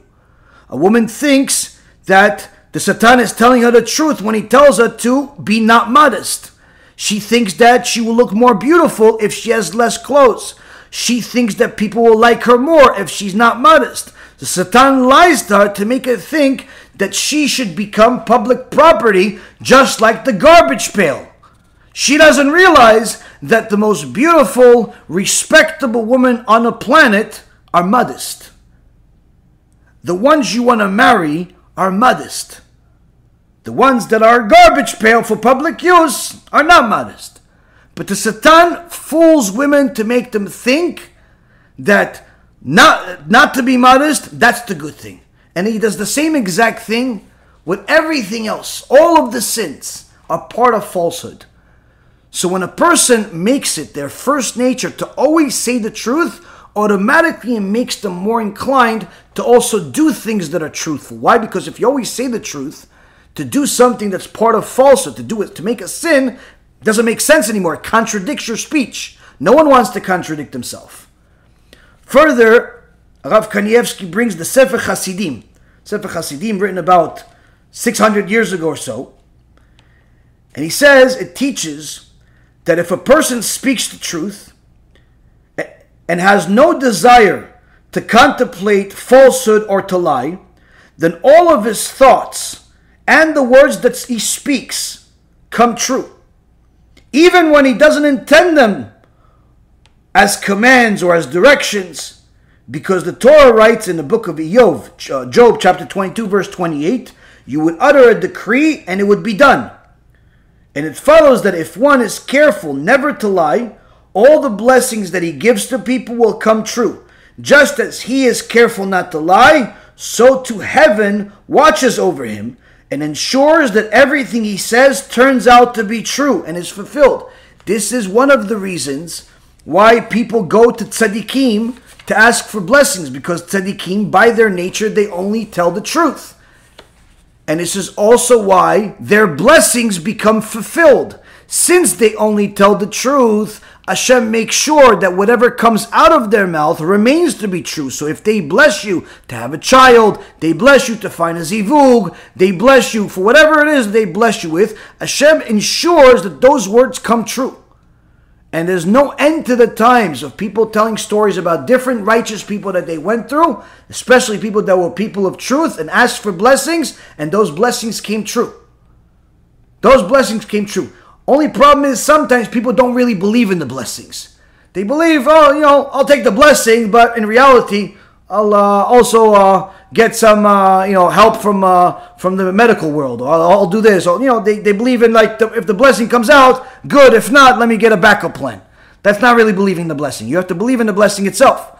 There was uh, two couples went to uh, Rav Ovadia, Allah Shalom, and uh, both of them were in need of, of having kids. They both wanted to have kids. And uh, Vadia gave both of them a blessing. A year later, both couples came back. One, happy, smiley, came to invite the rabbi to the Brit Milah of the son that they had. Happily, blessed, after the blessing of the rabbi. Their friends were not so happy. In fact, their friends were very upset. They thought the rabbi didn't really bless them. He said, Rabbi, how come only uh, you bless them? He said, No, I bless both of you. He said, Yeah, but look, they have a kid and we don't have a kid. Rav Ovadia says to them, Okay, let's see. He asks, the first couple that had the kid, he says, After I blessed you, what did you do that day? They said, Honestly, Kvod as soon as we left here, once we got the blessing from the rabbi, we were sure we we're going to have a kid. So we went to the stores and we started looking at furniture to for, for the for the new baby that's going to come. You know, we the crib, the pillows, little clothing. We try to figure out what clothes could be good for either a boy or a girl. You know, the unisex colors. And uh, we started shopping, started buying stuff. Ah. And what about you? What did you do after you got the blessing? And the second couple says, Well, to be honest with you, Kvod HaRav, we tried having kids for a few years and nothing happened. And after we came here, we figured we are going to come with our friends to ask for a blessing. But after uh, we got the blessing, uh, we didn't go shopping. Uh, we went to uh, get a second opinion. We went to a doctor again. And we told the doctor, well, what do you think about uh, the rabbi's blessing? You think it's going to work? Or do you think we need to get certain treatment? And the doctor says, listen, I don't believe in that stuff. So you're probably going to have to get some treatment. So, you know, we started uh, looking more into the treatment. He says, Z, that's exactly the point. I gave the blessing, the Torah that I have, the truth that I say, certainly that has certain value. But that doesn't get turned on if the person that's receiving the blessing doesn't believe it. Doesn't believe that this is the truth. Doesn't believe that this will come true. They killed the blessing. So your friend believed so much, they went to buy the furniture. You didn't believe at all. So Hashem says, if you don't believe, why should I make it true? Why should I make it true? You see, Rabotai, the person that learns Torah learns about the sages, learns about their behavior, and sees how every piece fits. One of the other things that I want to say that in the name of Rav Kanievsky is he says in page 16 in Orchot Yosher, in the name of the Gaon Vilna, that there are six levels to Gehenom. Each one is composed of 10 sections. The sixth level includes all the others, and it's called death. It's there that the person who had the opportunity to study Torah and did not do so, that's where he's judged. Here we see the outcome of a person that ignores these teachings. It's not just living a life of falsehood that is already a punishment of its own. It's missing out on an eternity of good. Because a person that doesn't learn the Torah, that doesn't adapt to the truth of the Torah, is adapting to the world of lies, is adapting to a world absent of Torah. And that in itself has a punishment, in addition to living a punishment, in addition to living an empty life, a purposeless life. And the, the Rav Kanievsky brings there's a special section in Ganon for that person too.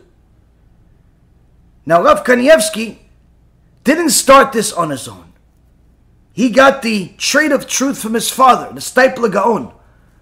A famous story came out about him where after he published his book years ago, it was so well accepted that even the government of Israel wanted to support it. One of the divisions of the government wanted to support this Torah book that the Steipler Gaon wrote, and they sent him a 400,000 shekel check as like a prize for such a amazing book.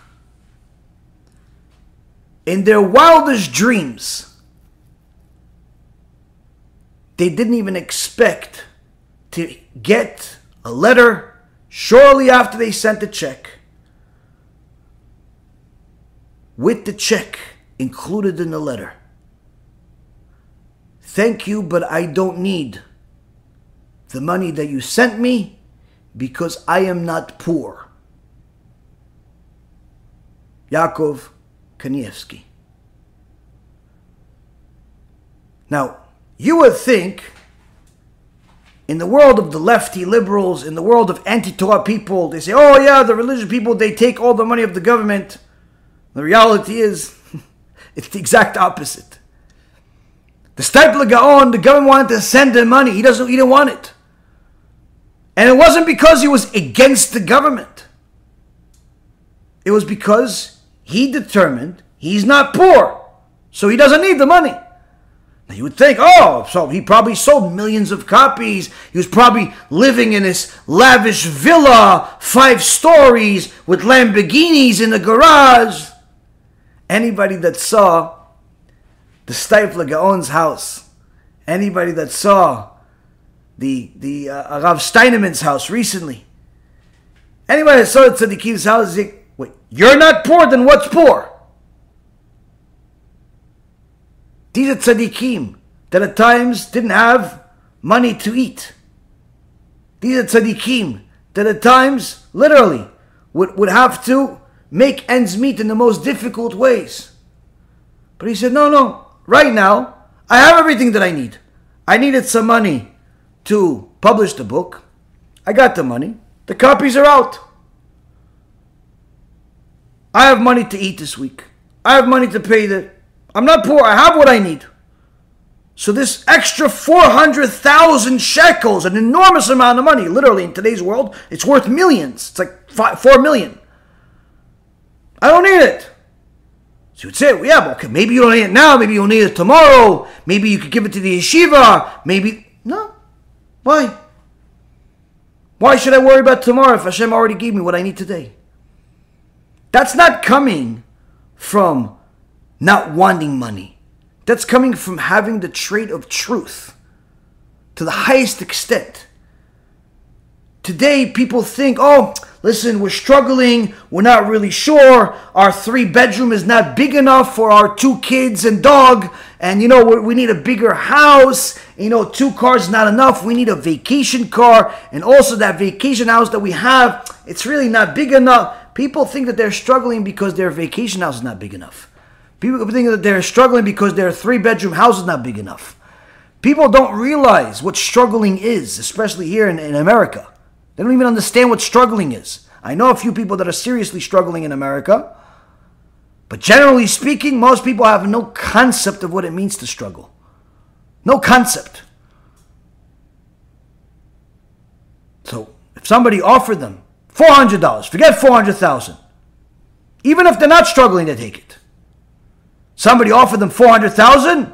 Sure. Thank you. Yeah, but you have 4 million. So I'll have 4.4. But you already have enough for, for a few generations. Oh, so what? I can always have more. People have no concept of this. I have what I need, and that's enough. That comes from truth. That comes from truth. How did this story get publicized? The person that received the check back with the letter from Rav Kanievsky, from the Steipler Gaon, simply publicized it. He decided he decided to keep a copy of this check, to keep a copy of this letter, and years later to sell it in an auction and it came out an auction. You have a picture of the check. We'll put it on the screen tomorrow, Bezat Hashem. A picture of the letter of Kanievsky, the Steipler Gaon, the father of Rav Chaim Kanievsky. Writes a letter, literally, uh, one and a half lines. Thank you, but here's the check. Why? I'm not poor. I'm not poor. That comes from the Midah. That's the trait of truth. Now, one of the teachers that the Steipler Gaon had that helped him get this trait of truth and expand upon it was the Saba MiNovardok. The Saba MiNovardok knew nothing else but the truth. His teacher was the Rabbi Israel Misalant. Rabbi Israel Misalant saw different aspects of the world from holy eyes. When he moved to Salant, he was a young man, dedicated in Torah already as a teenager. He was already giving Shiur Torah. He was known as a Gaon in all issues of the Torah already when he was 13, 14 years old, giving Shiurim to the elders. And one day, he noticed that there's one of these older men in the Kila. It's very unique. very unique person. And he saw he's very careful with mitzvot. But nobody's giving him any credit. No one is giving him any kavod as a established Talmid Chacham or anything like that. And he figured he wants to follow him. He followed him into the woods, and he saw that this very simple man was learning and praying, and whatever he could hear from a distance showed him that this is no ordinary person. And there he realized this is a person that I need to get as close as possible to.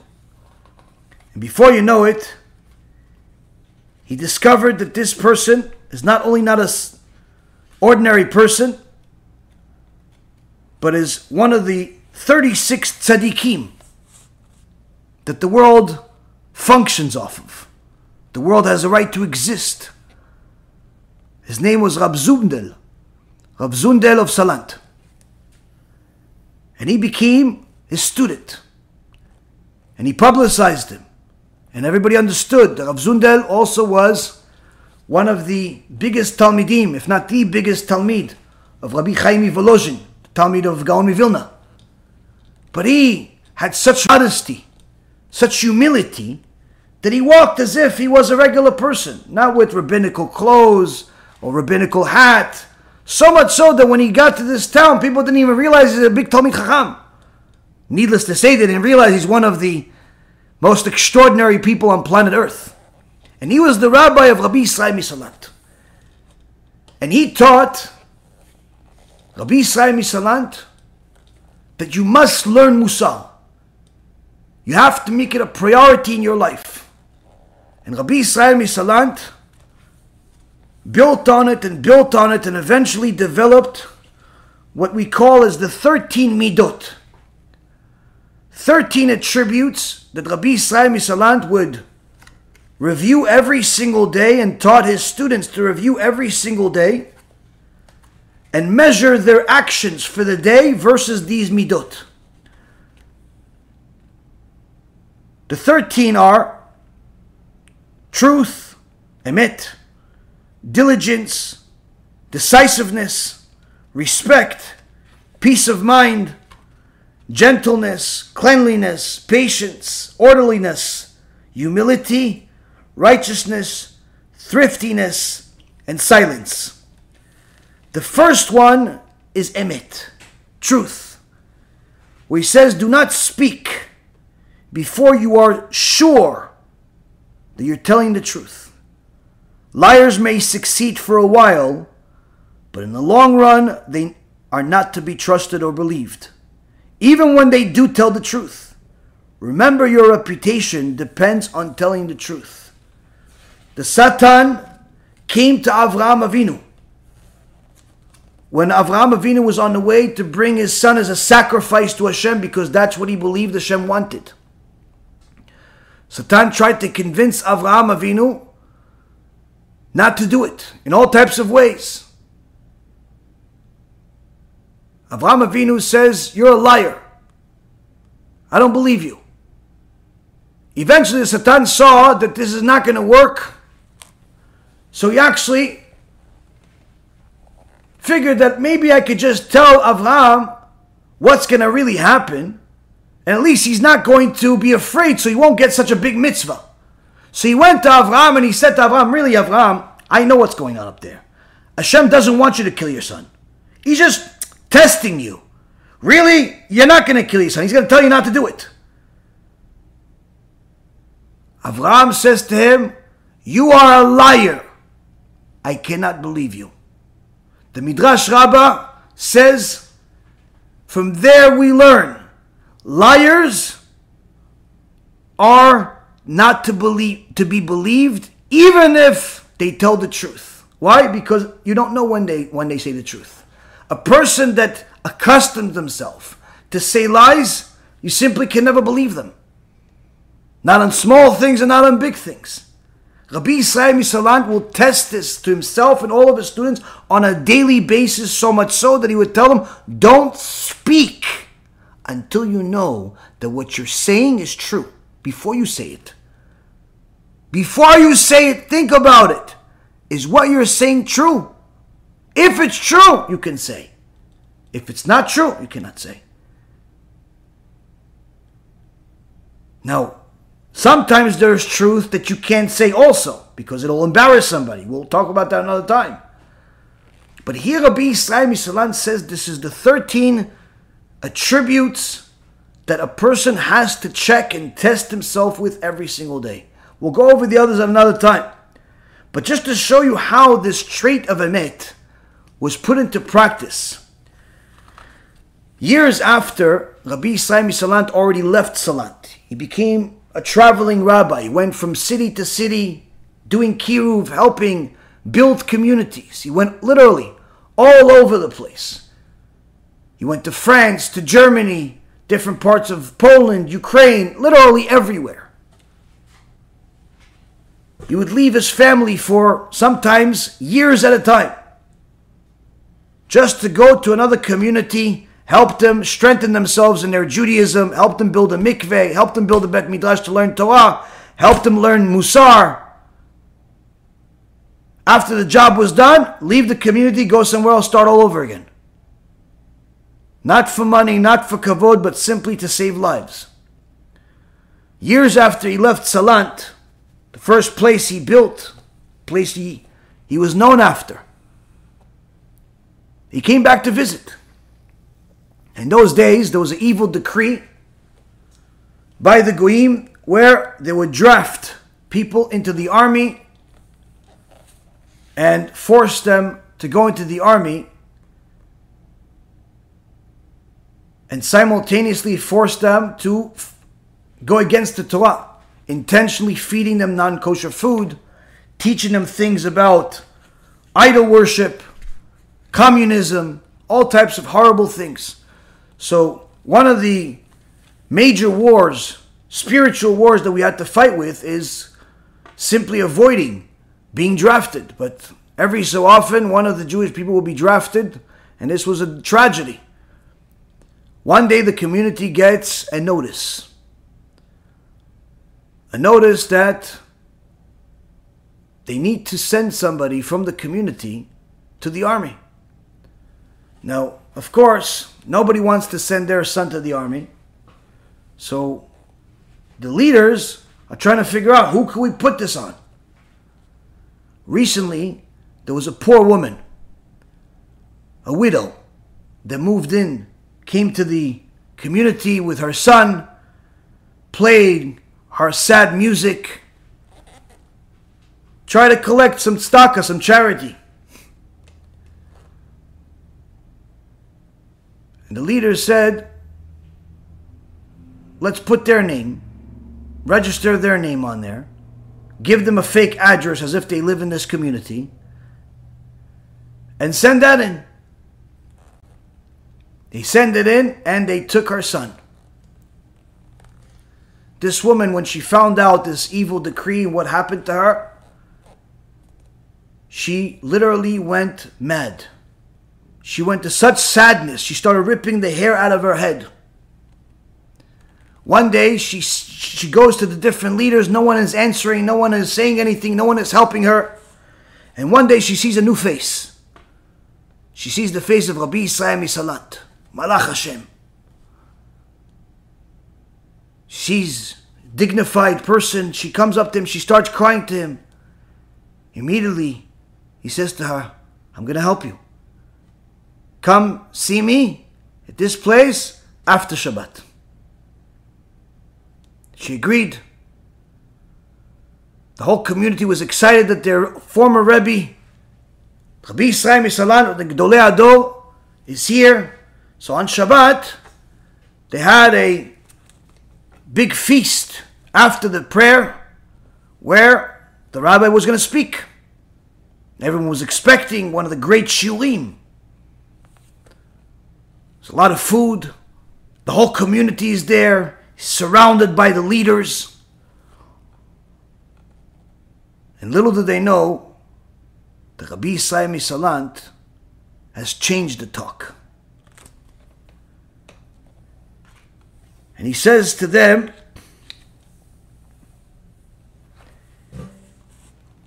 This place is forbidden to be prayed in since it has so many criminals in it. Now, unlike today, somebody says the truth, people sit quiet. Today, it's not so much. But Rabbi Israel Misalant says, as everybody's silent, he started criticizing the leaders of Salant criminals kidnapped an orphaned boy and put him in the army. And he started yelling at them and shouting at the people You're murderers! You're kidnappers! Then he looks at one of the leaders that he knew for a long time. And you, Reb Chaim, he cried, you consider yourself a real tzaddik. You take so much pride in your strict observance of Shabbos. How dare you violate the Torah's law against kidnapping, which is punishable by death? And you, Reb Mendel, he shouted, you're so careful in observing mitzvot, but you don't seem to worry about turning over a Jewish child, an orphan, to shmad, to conversion. And you, Reb Yaakov, he screamed, you always buy the most beautiful etrog in town because you're so religious.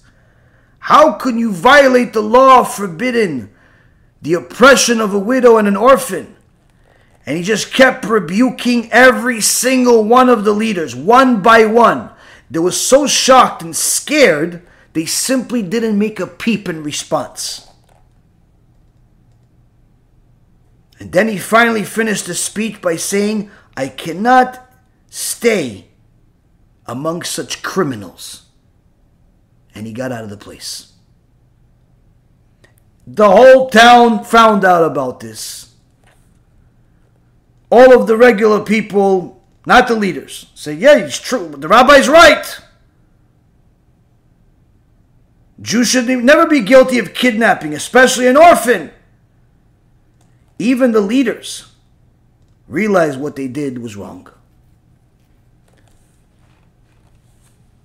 and that they made a great sin and decided to return the orphan to his mother, but they were so ashamed of Rabbi Israel Misalant that they didn't have the courage to go tell him about their decision, their good decision finally.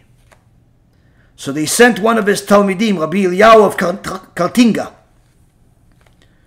to go find Rabbi Israel and tell him. He couldn't find him. He was nowhere to be found. He left town. Eventually found him outside of town, sitting on a rock, talking to himself and crying, Woe unto me that my people should be guilty of such terrible sins. Woe unto me that it happened in my own town of Salant. His Talmid Rabbi Eliyahu came to him and told him about how they changed themselves, they changed their ways, they returned the orphan to his mother, and Rabbi Israel Misalant agreed to come back. And years later, when this evil draft law was repealed, Rabbi Israel Misalant came back and gave them a bracha of thanksgiving and said that this day should be like a holiday. This was written in a book by Rabbi Zalman Ury, Talmid Chacham, one of the pioneers of American Judaism, one of the Talmidim of Rav Aaron Kotler. Talmid Chacham, Baal Musar. And he has extraordinary stories about Rabbi Israel Misalant there. It's published multiple times. But here we see that these community leaders were religious Jews. They weren't thieves, murderers, con artists. These were religious people.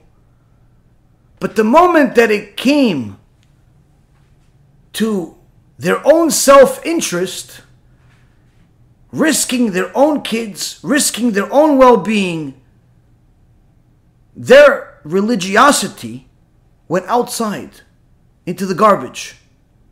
And all of a sudden, the trait of lies took over and somehow justified in their minds to take somebody else's kid and turn them into the victim of the community.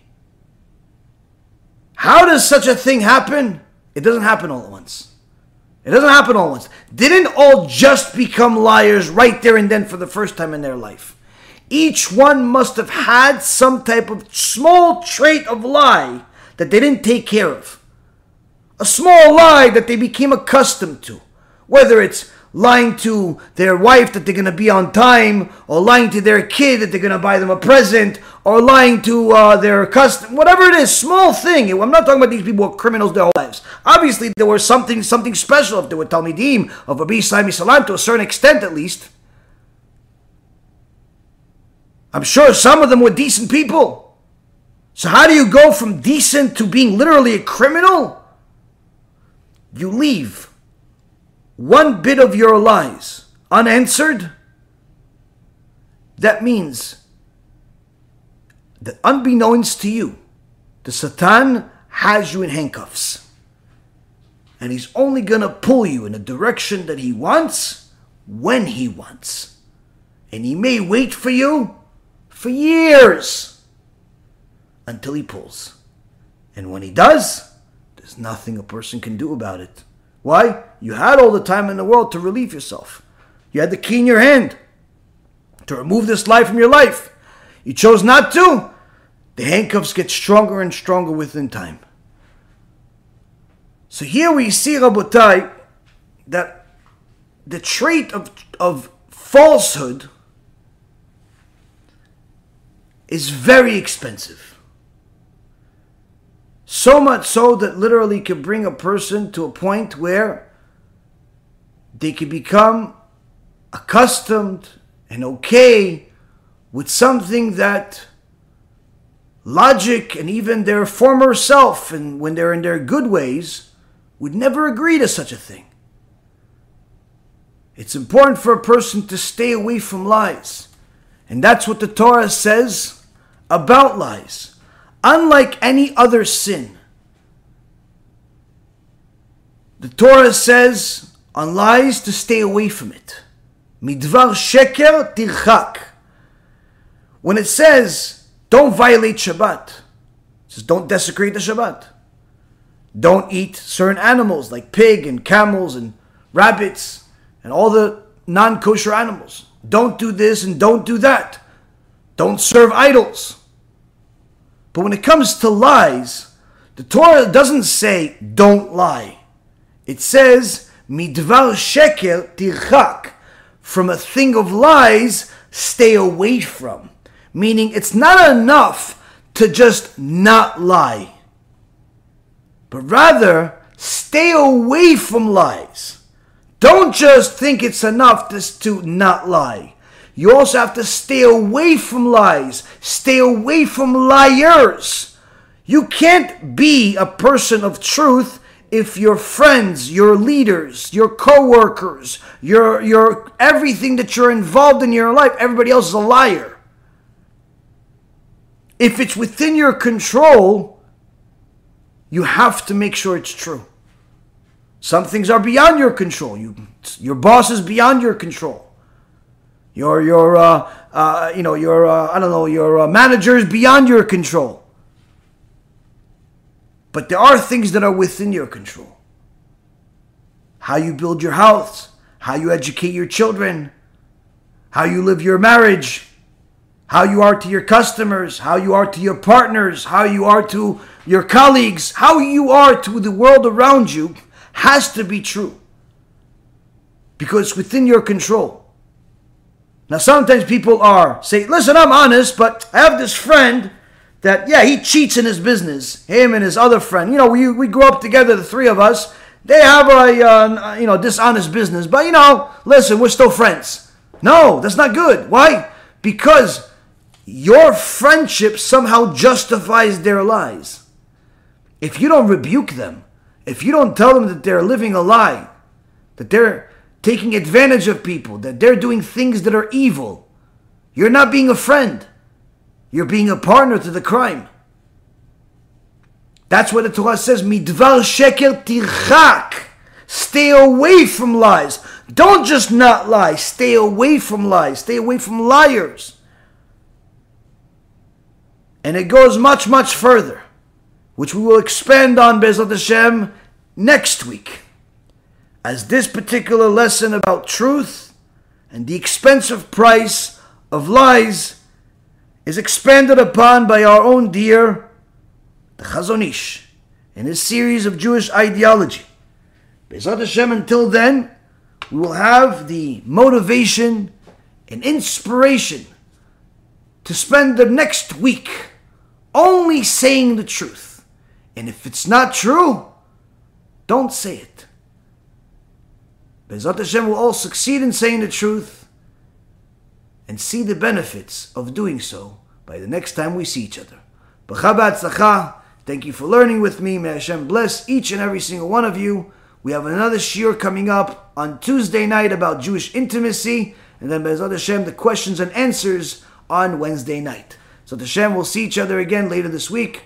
Hashem bless each and every single one of you. And remember always, the truth is what HaKadosh Baruch Hu signs as his name. And a person that sticks to the truth, he's sticking with Hashem. A person that sticks to lies is disconnecting to us from Hashem. Chas v'shalom, we don't want to be disconnected from Hashem. B'cha b'atzlacha and kol tuv.